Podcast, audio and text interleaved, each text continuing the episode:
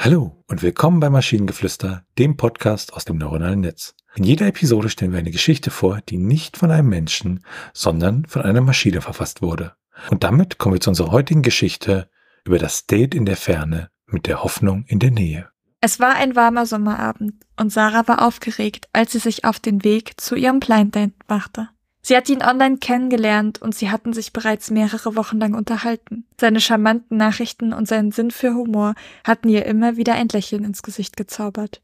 Nun hatte er vorgeschlagen, sich in einer malerischen Stadt in der Nähe von Paris zu treffen. Sie war aufgeregt und nervös zugleich, aber auch voller Vorfreude auf das, was der Abend bringen würde. Als sie sich an einem kleinen Café trafen, fühlte sie sich sofort von ihm angezogen. Er war groß, dunkelhaarig und hatte eine tiefe Stimme. Sie tauschten sich über ihre gemeinsamen Interessen und Hobbys aus und merkten bald, dass sie auf einer Wellenlänge waren. Nach dem Abendessen spazierten sie durch die engen Gassen der Altstadt und bewunderten die historischen Gebäude und die schönen Blumenbeete.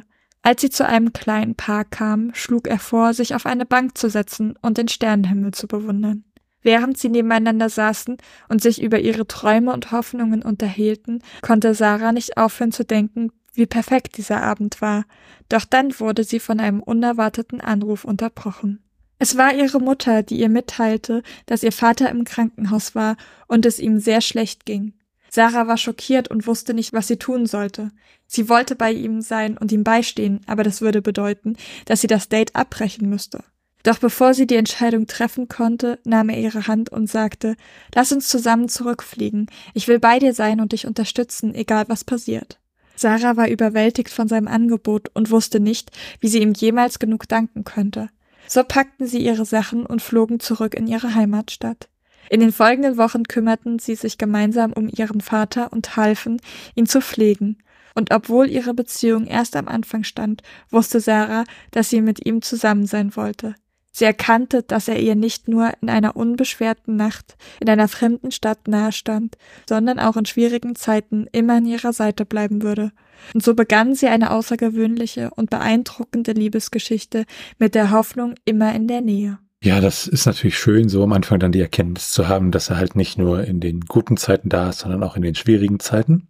Ähm, was ich irgendwie humoristisch sehr wertvoll fand war der Satz, äh, nun hatte er vorgeschlagen, sich in einer malerischen Stadt in der Nähe von Paris zu treffen.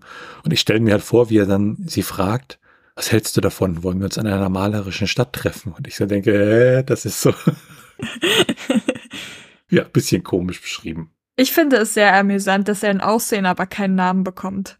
Er war groß, dunkelhaarig und hatte eine tiefe Stimme, aber keinen Namen. Ja, wozu? Er war groß, dunkelhaarig und hatte eine tiefe Stimme. ja, das reicht schon.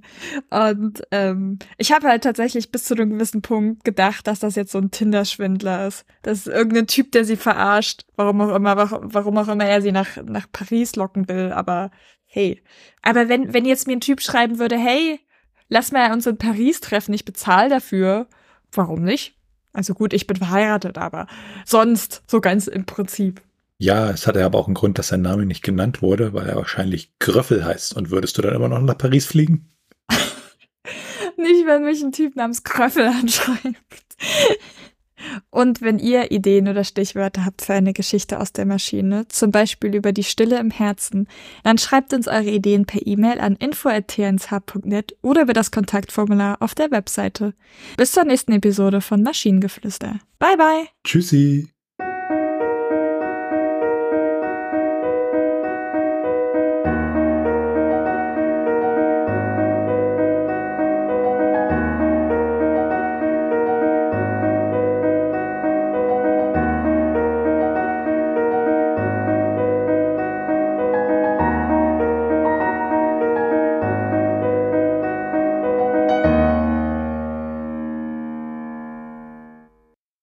Produktion von Tone Age. T1H.net